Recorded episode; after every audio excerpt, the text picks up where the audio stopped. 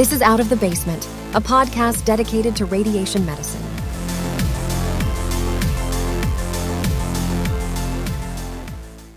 Hey, this is Dr. Jason Beckta once again crawling at you out of the basement here in this surprisingly warm stretch of the spring. And and by warm, remember I live in Vermont, so that's maybe like 40 something degrees. It's basically the Sahara, as far as I can tell up here. But as I sit here in shorts and a tank top, scrolling through Twitter, as is my major source of news, knowledge, and information, there's been an uptick in people talking about the regional workforce paper that was published last month, which is good. It means people are reading it in depth, which is always the challenge with any of these papers, especially these dense economics papers. No one, no one really, well, I was about to say no one really enjoys reading them, but here I am. The as as time goes on here, and and I've been talking with some of the the other folks involved and and with the original publication, and hopefully we can get a few other things put together and published in the future as we all try to get our lives under control as staffing levels are just brutal everywhere. But in the meantime, there's a few kind of main topics I figured we would do, hopefully more quick hit episodes and not these like 90 minute Ken Burns style documentaries that I evidently just have a deep desire to do. And, but as, as one of the things we want to talk about is uh, facilities. Does the findings in the workforce paper make sense in the context of how many radiation oncology facilities there are in America? But before we get to that, I've been watching a lot of, I like to like watch documentaries or, or like listen to a lot of podcasts or things while I'm contouring. And I've been on a real bent about various movie critic things. Just, I don't know, the algorithm, I just do what the YouTube algorithm tells me to do. And for one of the reviews I was watching, brought up the concept of a syllogism. And uh, I realized it uh, really explained, in my opinion, at least, kind of what we see here, or the, the reluctance of how we want to consider or why people don't want to really turn their intense brain power to talking about the radiation oncology market in a rational way or in a reasonable sort of uh, critical way. So for those who don't remember off the top of their heads like I didn't, I think this is what like logic 101 is logic at class. That's a thing you can do, but the syllogism it's a deductive argument where a conclusion follows from the truth of two or more premises, and it, the argument moves from a general to specific and opposes inductive arguments, which move from specific to the general, with the most kind of classic example being premise one, all humans are mortal. Premise two, Aristotle is human. Conclusion, Aristotle is moral.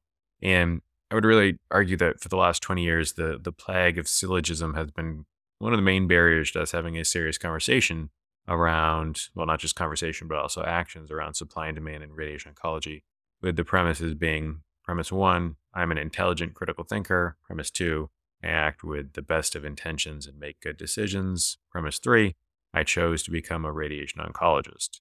The conclusion then being, since I chose to become a radiation oncologist and I identify as smart in making good choices, then radiation oncologists must be smart, intelligent, excellent decision makers, right? And that leads us into the natural second syllogism, whereby premise one, radiation oncologists are smart, excellent decision makers. Premise two, having a system which trains too many radiation oncologists is not smart, not a good decision. Therefore, the market must be fine. Because if there was an issue with supply and demand, leadership would address it right? And so th- this again, and I, I, think I've talked about this a couple times now, but I think this hang up of we tying our egos, and I don't mean that in a derisive way, I just mean that in like a literal way of tying our egos and our self worth to our job, which is a very natural human thing to do, really is what's pumping the brakes on a lot of people critically examining the economics of radiation oncology, the market of radiation oncology, because it in essence feels like critically examining ourselves, of critically attacking ourselves.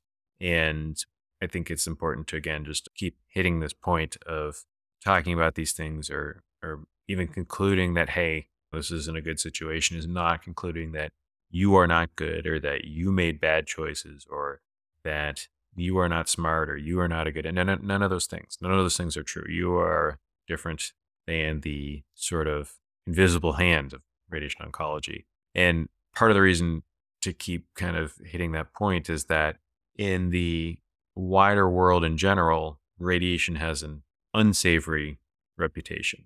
And obviously, there are many reasons for that. But I kind of go back to, to here specifically in America, really the atomic bomb in World War II, followed by decades of Cold War and the threat of nuclear annihilation, basically means there's always a lingering negative connotation with radiation. And not only is it difficult to talk about these things, the market of radiation oncology, the economics of radiation oncology, because it does feel personal and critic, critical evaluation of ourselves, it also then to kind of turn and face the wider world.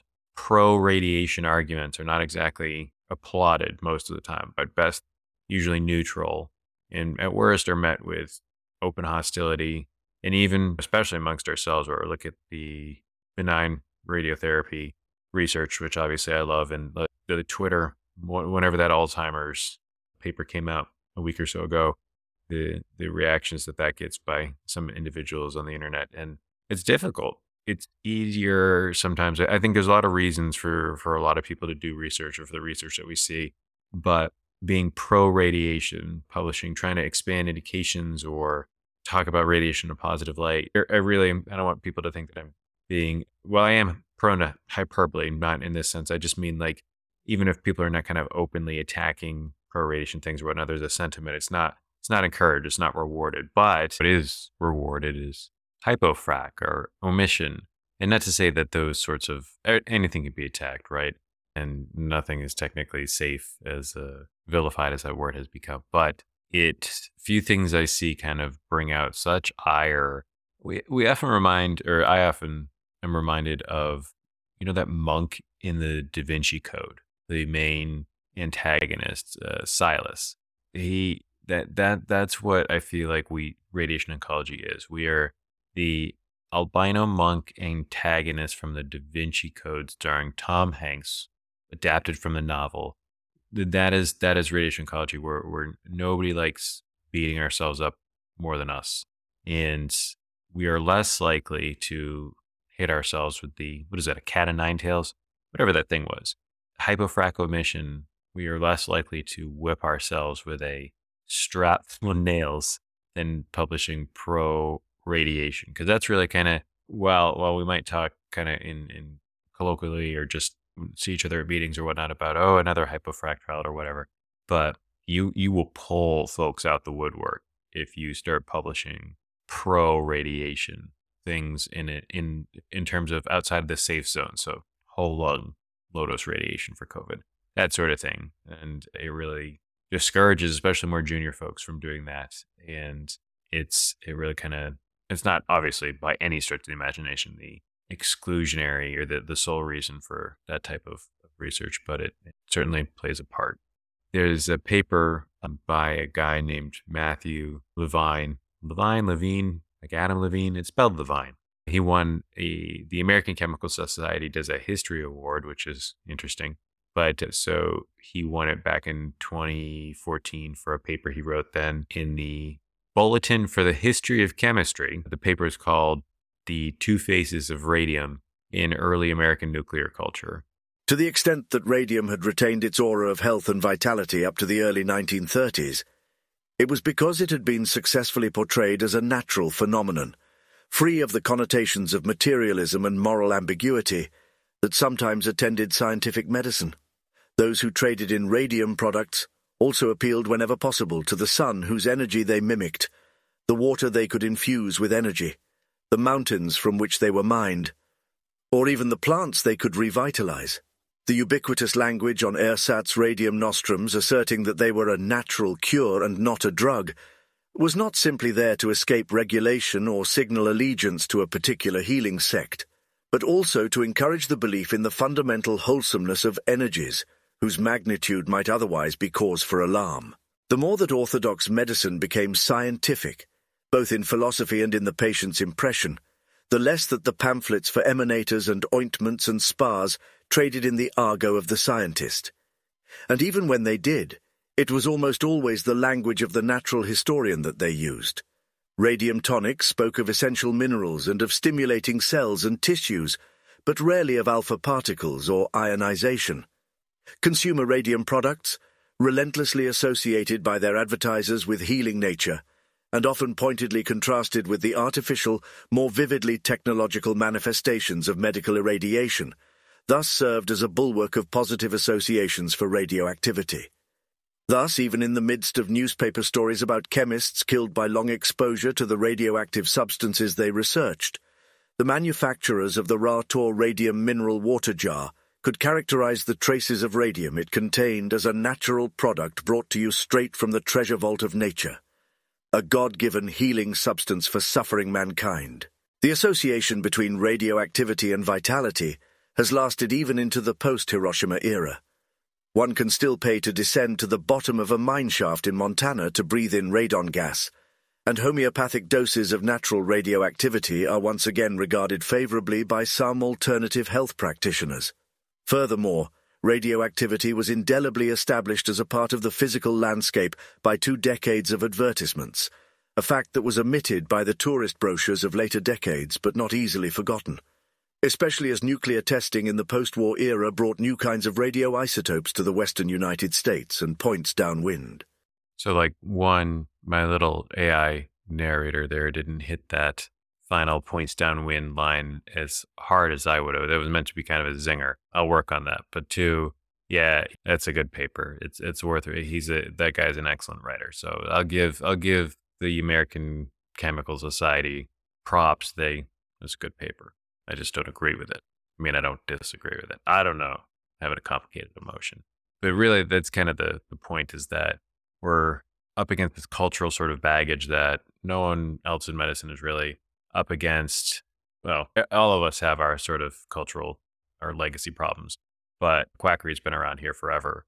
And but the quack medicine specifically around radium 100 years ago in the first 30 years, from 1900 to 1930, 35 or so, it, it it's really kind of vilified, and rightly so in some of the senses. But we don't really, we barely know what we're doing now in medicine. Definitely didn't know what we were doing 100 years ago.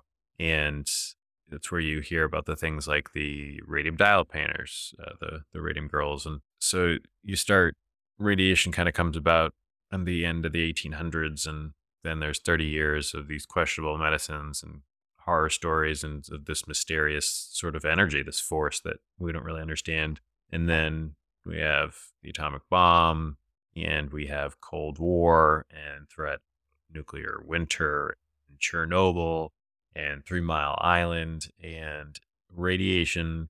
Really, just not exactly a good PR topic, and we don't really do ourselves any any favors over on our little corner of the world. And it really is. It's it's more so than many other things. People can understand medicine. You can go to CVS and buy ibuprofen and take it and you that is very understandable for the human mind and experience. Surgery is very understandable. We can take a sharp object and cut ourselves. There there's there's a way that we can interact on a personal level with other types of medicines that make people feel like they understand it more which gives us more of a sense of control than radiation.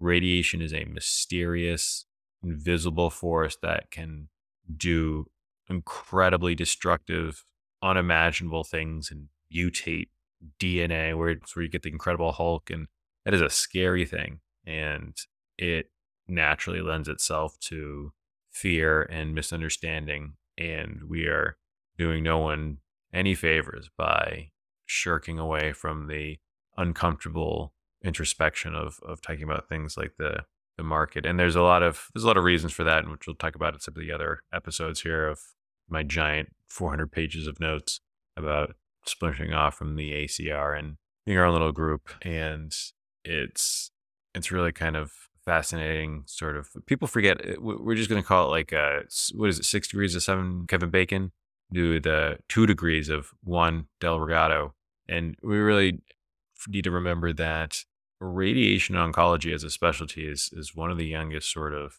specialties out there. And we really haven't had a chance to to kind of adapt, and then our technology has changed so fast. You know, and I think that's really put a lot into it. Where if you Astro as the um, AST, uh, I can't remember. Well, not Blake. No, it was the it was a club, the American Therapeutic Radiology Club, and then the Society, and so on and so forth. So that that inaugural meeting was only in the 50s, and even medical oncology you didn't see until the 50s and 60s. So radiation's older than chemo or, or that sort of deal, it's uh, both specialties. The oncology sort of discipline has really only been around for about 70 years. And you don't see Astro didn't kind of break off and become its own sort of group distinct from the ACR until the end of the 80s, the, the first part of the 90s there. And we really haven't kind of been our own thing for, for very long. And the evolution of the technology that we use, of the world around it, of the NCCN guidelines were first published in 1996.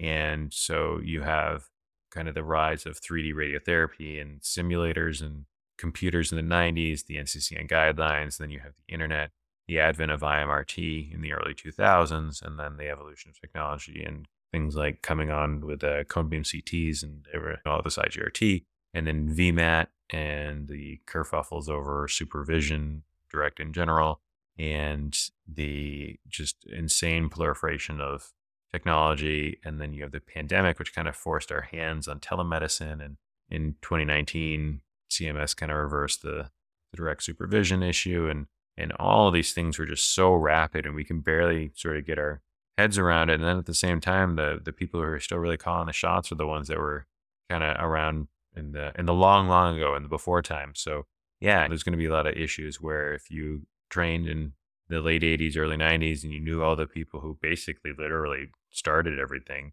it's uh, hard to adapt when things change so fast. And part of that, the the whole point, I'll get off my soapbox here, and that's kind of how I think it's important to interpret all the economic, all the workforce stuff, and specifically the big Astro workforce study. And something that people forget about is is there's other there's other ways. Something I was disappointed personally in with that workforce analysis from specifically the work that the uh, consultants did was they did not use multiple. Uh, there's a lot of things out there, a lot of sources. They didn't cross check other available sort of sources and, and places of information and, and say to themselves, hey, do these numbers make sense? And I'm specifically talking about the past. So we can debate until we're blue in the face the assumptions about the future or whether or not they're valid.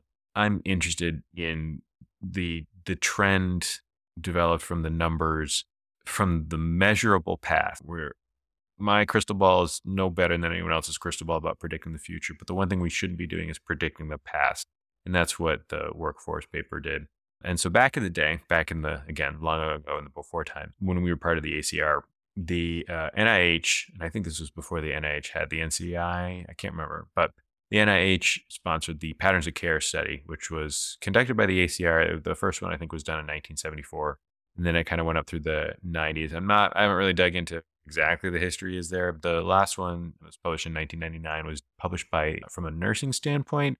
Again, I got to dig in to that. Definitely the last kind of real true ACR one was the early 90s, and it was meant to characterize sort of the infrastructure of radiation oncology in the United States, meaning how many facilities are out there? What type of machines do they have? Do they have cobalt? Do they have these fancy new mega voltage linear accelerators? And that has sort of fallen by the wayside in that particular form. But there has been some lovely things that have come out, and specifically an, an amazing, very thorough paper that came out in 2021, kind of updating the number of facilities in the country eh, from a concept of uh, geographical variation. We'll start with the one of the last ones. It might have been the last one, but I'm not quite sure. One of the last ones from the ACR. It was published in 1992 in the Red Journal. Between 1974 and 1990, the Patterns of Care Study, PCS, of the American College of Radiology, ACR, has conducted a series of seven surveys of the structure of radiation oncology facilities for the entire census of facilities in the United States. The aims of these surveys were to identify the basic structural characteristics of the radiation oncology specialty, to allow comparison with previous surveys, to identify trends in the patterns of equipment and personnel, to measure the capabilities of facilities to deliver modern radiotherapy, and to provide a basis for defining samples for other surveys. Patterns of Care study defines as a facility each separate physical location in which megavoltage radiation therapy is delivered, regardless of any professional or administrative connections with other facilities. Patterns of Care study maintains a mailing list of valid radiation therapy facilities based on the previous facilities survey, updated with information from other ACR sources. The radiation control officers in each state, the District of Columbia, New York City, and Puerto Rico, updated or supplied lists of facilities in their areas in response to requests from PCS. The PCS facility survey used a self-administered mail questionnaire sent to the head of each radiation oncology facility. Questions included validity, number of treatment machines by type, availability of other types of equipment used in radiation therapy, numbers of personnel by category, numbers of new patients, and types of procedures performed in the facility. For variables measured at a point in time, data was requested as of January 1, 1990, and for variables measured over a period of time, data was requested for the calendar year of 1989. Multiple mailings and calls yielded identification of and responses from virtually all facilities doing megavoltage radiation therapy. Returned forms were reviewed for completeness and logical consistency, and the data entered into the database was verified. Almost all facilities provided answers to all basic questions on equipment, personnel, and patient load. Radiation oncologists and physicists working in more than one facility were noted. Those who split full-time hours among multiple facilities were counted as one full-time professional. Duplicates were subtracted to avoid double counting in personnel totals. Well, that that sounds thorough. It's almost it's almost like a playbook for what you could do now. But in the actual paper, so again, this was uh, published in 1992 on page two of the article, but it's page 984 of this this edition of the Red Journal. They have some tables on the collected data. It, it's really interesting to look at this and reflect on where they were and where we are now. But starting in 1974, there were 1,013 radiation facilities. They were treating 304,680 new patients for the prior year, so 1973. That was an average of 301 patients per facility. In 1974, they did not track the new patients per machine metric. Then in 1975, it went up to 1,047 facilities. They actually started recording treatment machines at that point. So there was 1,047 facilities containing 1,377 treatment machines. And of, of those 1377, there was 407 Linacs or Betatrons and 970 Cobalt machines. At this point in time, there's still more Cobalt units than linear accelerators as we know them now. They treated a little bit more than 300,000, but basically in 1975, you had 299 average new patients per facility and 227 patients per linear accelerator. This kind of goes up through the years. And so, kind of things of note is that from 1975 to 1990, you go up to 1,321 facilities in 1990. That it consists of a total of 2,397 treatment machines. Of those almost 2,400 machines, by this point, you had 1,900 Linacs and 500 Cobalt machines. The patients uh, treated per year had increased to almost 500,000, and you had an average of 300. 73 patients treated per facility, which translated to, wait for it, 205 patients treated per linear accelerator. Then they also tracked in table two, that was table one and table two in this paper, they have the census of employees and staff and radiation oncologists and physicists and blah, blah, blah. So in 1974, you had 1,080 full time radiation oncologists and some part time. So you had a total of 1,451 FTEs of radiation oncologists. This increased over time. So in 1990, there were 2,285 radiation oncologists.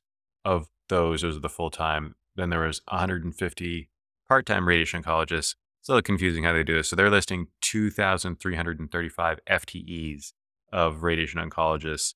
So by, I don't think that can be I don't think that's pure people. I think it's more than that. Whatever. We'll say 2,300 radiation oncologists in 1990 ish. Ish. In medical physics at that time, you had about a thousand. dosimetrists, you had just shy of 1,100. You had a, about 5,300, 5,400 radiation therapists, and you basically averaged 2.23 therapists per machine. So then they again break down a little bit more in 1990 for facilities. There was 938 hospital-based facilities, 350 freestandings, and so you kind of can see hospital-based treated a little bit more patients per machine per year. So it's 208 patients per machine per year in hospital, 201 patients per year um, per machine in freestanding. So really, it's volume 24, number 5, 1992, this Red Journal article. So then the question sort of becomes what happens. And so in a different episode, we'll talk about the history of Astro and, and of the specialty societies in radiation oncology, because this is right right around when the band broke up. And I'm totally blanking on this. It was 1988 when Astro officially voted to leave. I think I think that was it. Again, if I was more prepared, I'd have that in front of me. But so I I would guess reading between the lines and some other things, and maybe there's well, there's definitely people out there who were in the specialty at that time. I mean, come on, that wasn't that wasn't that long. It was only thirty something years ago. But so I think this was probably right when the ACR was saying, "We'll miss you, bye," and we went off and did our own things. So in that's this paper was published in 1992. Something everyone forgets, or at least by everyone I mean me, and so I keep reminding myself.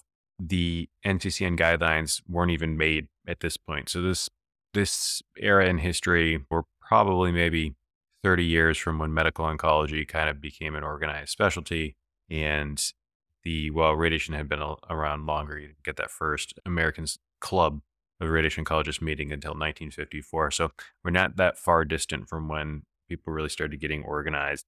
And then the NCCN guidelines came out in 1996. So here is an excerpt from the one, the patterns of care study that was published in 1999 that I, again, it was appeared to be have written and published in a, in a journal focused on nursing. But here is the excerpt from where they were hoping that the patterns of care study would move on to. The PCS from 1994 to 1997 included five new objectives. 1. To monitor national averages to determine immediate and long-term outcomes and to assess new treatment techniques.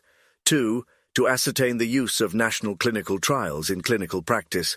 3. To study the structure, process and outcome of care rendered to minority populations with specific disease sites, breast, cervical and prostate cancer. 4 to join the PCS with the American College of Surgeons in studying breast conservation therapy as a treatment option. And five, to educate and disseminate information about the PCS using the following mechanisms creating consensus statements using decision trees to guide clinical management, preparing and presenting multidisciplinary scientific reports that would justify the PCS, and dissemination of findings to national clinical trial groups. The PCS identified as inferior the use of the Cobalt 60 unit with surface to skin less than 80 centimeters, treatment planning without using simulation, and general radiologists functioning as part-time chairman. The process and outcome data revealed by the PCS have led to periodic development of consensus statements for specific cancer diagnoses. These disease-specific data have directly impacted practice trends, and have established standards of treatment delivery for all radiation oncology settings. Additionally, the PCS for radiation oncology directly impacted the American College of Radiology accreditation standards for radiation oncology sites. The establishment of standards of care for specific cancer diagnoses led to the creation of stringent accreditation parameters for a variety of clinical sites. The next one that, or next patterns of care type study was published in 2006 and was done using a slightly different mechanism, but was also published in the Red Journal. And between 2006 and 2021, various other things were published. But again, just to contextualize things that were happening while this was all going on. So there was the first sort of wave of, of concerns about the radiation oncology job market that was published in the, the era of the 90s that will be a, a topic for another time. That was uh, similar but different. The people forget Medicare was invented, or whatever phrase you want to use, in the 60s. And then to try to control costs, the prospective payment system was instituted in the early 1980s. And then simultaneously, there was this rise of facilities and stuff. And it was that particular combination of people thought the, as, as someone else, uh, an ed- editorial cleverly wrote or titled uh, "The Sky Is Falling." So everyone thought the sky was falling at that point. The the managed care era was funny. I had forgotten all about that term until, or at least the panic around that, until I'd kind of dug back into this. But so have these patterns of care studies that are occurring in the first sort of concern as the government's trying to control costs, and we all know how well that went. And then we had the IMRT explosion in the early 2000s, which then led to everyone saying, "Ah, no, job market sign, you doom doomsayers, you're wrong. But the math, maybe it was done. I don't know. I wasn't around at that point. And the you have that 2006 kind of like pseudo patterns of care study, but everyone's really riding the IMRT high. And then we all know what happened from 2013 on and all the kerfuffle that's been going on over the past decade. So in 2021, a crew, some from my residency institution, published really a very incredibly thorough paper on facilities and radiation oncology facilities in America using quite elaborate techniques, including like Python scripting and GPS based Google Maps and blah, blah, blah. We'll just let me put in the excerpt from the results and conclusion of the abstract from this 2021 paper published in the Red Journal. And it is beautiful. Results in 2020, a total of 2,313 USRT facilities were reported, compared with 1987 in 2005, representing a 16.4% growth in facilities over nearly 15 years. Based on population attribution to the centroids of zip code tabulation areas, 77.9% of the US population lives within 12.5 miles of an RT facility and 1.8% of the US population lives more than 50 miles from an RT facility. We found that increased distance to RT was associated with non-metro status, less insurance, older median age, and less populated regions. Between 2005 and 2020, the population living within 12.5 miles from an RT facility increased by 2.1 percentage points, whereas the population living furthest from RT facilities decreased 0.6 percentage points. Regions with improved geographic RT access are more likely to be higher income and better insured. Conclusions The percentage of the US population with limited geographic access to RT is 1.8%. We found that people benefiting from improved access to RT facilities are more economically advantaged suggesting disparities in geographic access may not improve without intervention. Because the nature of what they were studying here was not technically a census of facilities as the patterns of care studies used to do, and they were more interested in geographic access to radiation oncology facilities. They did not do the, the calculation of the average number of new starts and per machine, so on and so forth. There's other things we can explore in the future that kind of talk about that. But the main take home was that in 2005, again, based on that other paper, there were 1,987 facilities with radiation capacity, and that increased 16.4% to a total of 2,313 facilities in the United States providing radiation therapy in 2020. So the point being, just to really bring this all finally back around, although really only like 35 minutes in here, that's pretty good for me. I should mark this down in a journal somewhere. But the workforce analysis that was published last month, the past is is not something you have to predict or model. The past is measurable.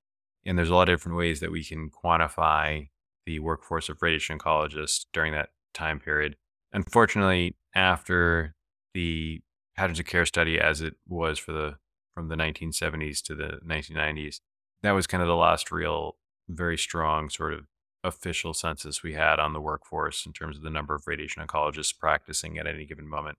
The way that the HMA consultants with the Astro Workforce Task Force paper did it was to quantify claims in Medicare and sort of cross check a year or two in an independent claims database. But which is kind of the most common one. And so if you look at any sort of workforce paper that's published over the last five or 10 years, the main mechanism we use is through usually Medicare claims data. And there's some other places that you can look, and which we had talked about at that sort of initial reaction podcast last month of the AHRF, the one of the, the Department of um, Health and Human Services stuff, talking about 5,300 radiation oncologists in 2017. But if you pull up the workforce task force, you pull up the HMA model, and you look at the numbers, the workforce size that they have in 2015 through 20, they have in 2019 4,691 total radiation oncologists, and in 2020 they have 4,718, only going up a total of 30. A lot of issues that are with those numbers, of course. The main thing beyond just cross checking with, with other sources is does that make sense? Meaning, this 2021 geographic access paper, I would encourage you to go look at it. It is very thorough, it is very well done. And I, I, it is, it is triple, triple checked on, on their sources there. So I really do think that 2,313 radiation facilities in America in 2020 is pretty pretty close to as accurate as you're going to get.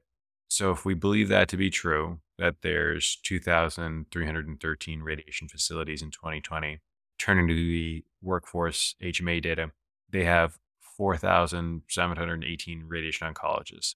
Does that logically track? Because if there's 2,300 places that offer radiation and there's 4,700 radiation oncologists, that's we'll bust out averages here. I hope everyone can do the math.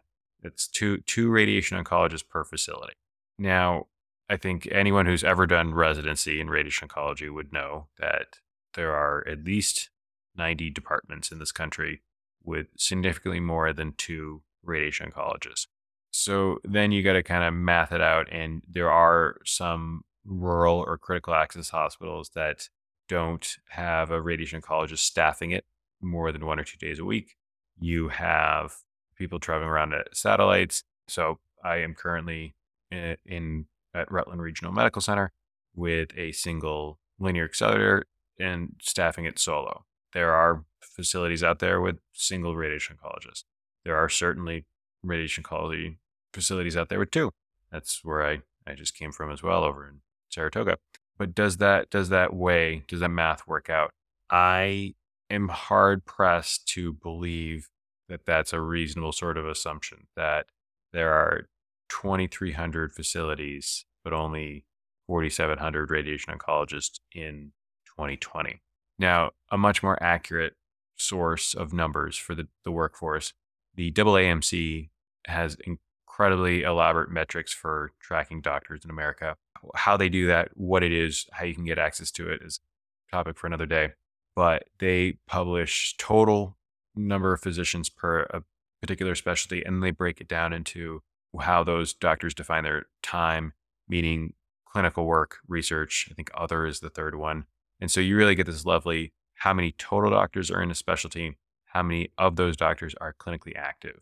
And so for 2019, and it's done every two years, the 2019 data has 5,306 radiation oncologists total in 2019 and 4,854 radiation oncologists who define themselves as primarily clinically active, clinically full time. And that's that's kind of what's missing here. So if you have that, that 500 gap actually bears out. So if you kind of go back this data from back to 2015 or before, you always see uh, significantly more total. It really starts to get really starts to, to even or not even out, but get far, further apart as time goes on, which tracks, right? So in 2015, you have a total of 4,848, and of those, 4,499. So about three, a little bit, three, 350, let's say. So there's 350 more radiation oncologists than there are clinically active oncologists. That gap starts to increase. So in 2017, you have 5,029 total. Of those, 4,600, 4,620 are clinical. And then again, 2019, 5306 and 4854. You can look ahead. So this goes all the way up to well, the most recent published stuff, you have 5,376 total in 2021, and of those 4,865, you do actually see much more exits, which tracks with COVID and all this stuff. These are all future sort of episodes. Currently, by I was able to access part of it. Uh, there are a total of 5,563 radiation oncologists currently as of 2023, based on the AAMC. You can debate, and I've talked with, with Greg, the, the principal sort of consultant, Greg Vachon over at HMA about kind of his his perception of of this data and why pros and cons of using it.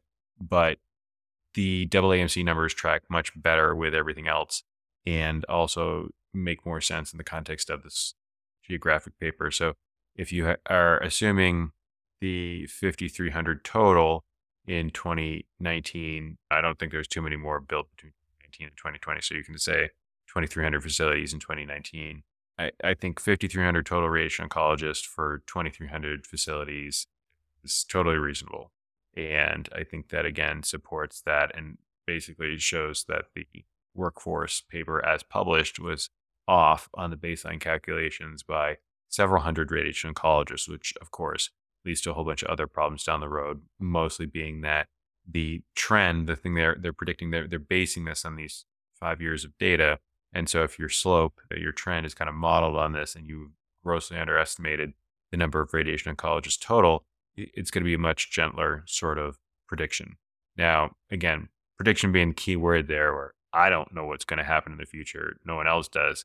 Debating the merits of the predictions is totally something else. It's just the the actual sort of underlying assumption are flawed. There, this is not measured. You know, it's not cross checked with with other sort of things, and ends up being several hundred below what is likely to be true.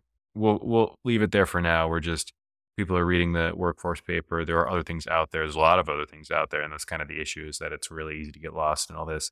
And check out this geographic paper from 2021, 2,300 facilities. Does the workforce paper make sense in that context? Is 46, 4,700 reasonable? Or are the AAMC numbers of 5,300 more reasonable? Obviously, it's very clear what my opinion is. But so with that, we'll we'll leave it on on that topic, and we're gonna have a lot really more nerdy things to talk about in the future. Just so many archive. It's gonna be cool, as the kids say. Big mood. All right. Till next time.